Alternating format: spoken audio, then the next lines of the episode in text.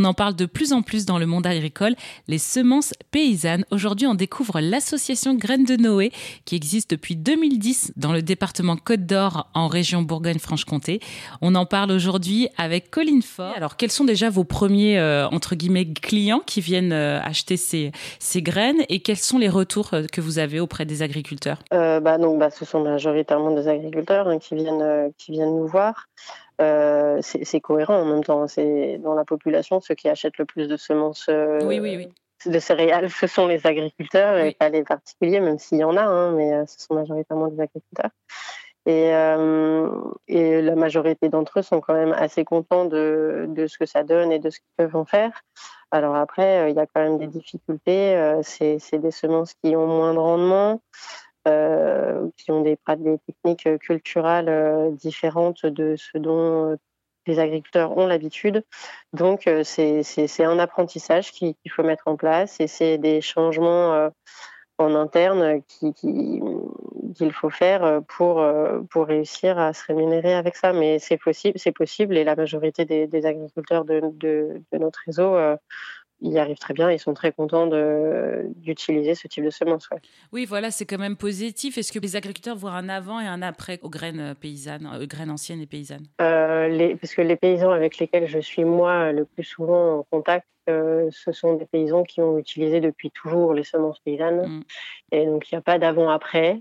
Et les autres, et des fois, ils font les deux aussi en même mm. temps. Ils font et variété moderne et variété paysanne euh, pour différentes raisons. Est-ce que derrière la prise de conscience, elle se cumule entre guillemets, j'ai envie de dire, voilà, on passe à la, on est en semence paysanne ou on passe à la semence paysanne, à l'agriculture biologique, donc instinctivement aussi, on va changer notre système de distribution, on passe en circuit court et local. Est-ce que derrière ce système-là aussi se met en place par la suite? Alors, euh, je pense qu'il y en a beaucoup qui, qui essayent en tout cas, qui réfléchissent effectivement, mais euh, en ce moment, justement, euh, dans l'association, on va essayer de, développer euh, la filière langue.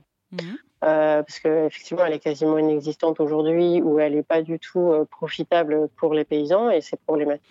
parce qu'il y, y, a des paysans qui ne veulent pas hein, faire de la transformation sur place mhm. ou enfin, puis aujourd'hui, trouver des boulangeries, par exemple pour le blé, hein, je pense au blé, qui, prennent de la farine issue de, des blés paysans, bah, il n'y en a pas beaucoup.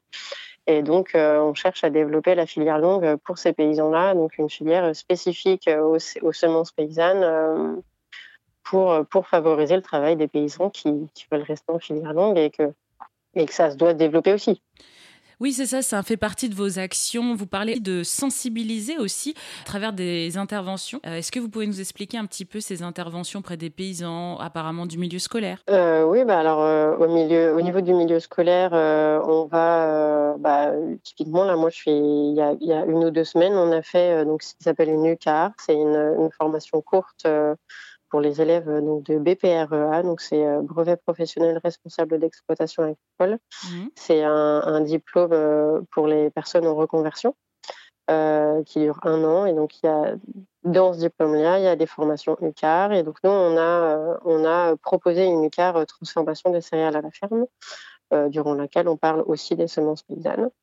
Euh, donc ça, je l'ai faite euh, il y a une ou deux semaines, par exemple. On a aussi, euh, toujours pour les BPREA, hein, c'est souvent c'est, dans ce cadre-là, ma collègue et une administratrice de mon association qui participent à une intervention d'une demi-journée pour des élèves toujours de BPREA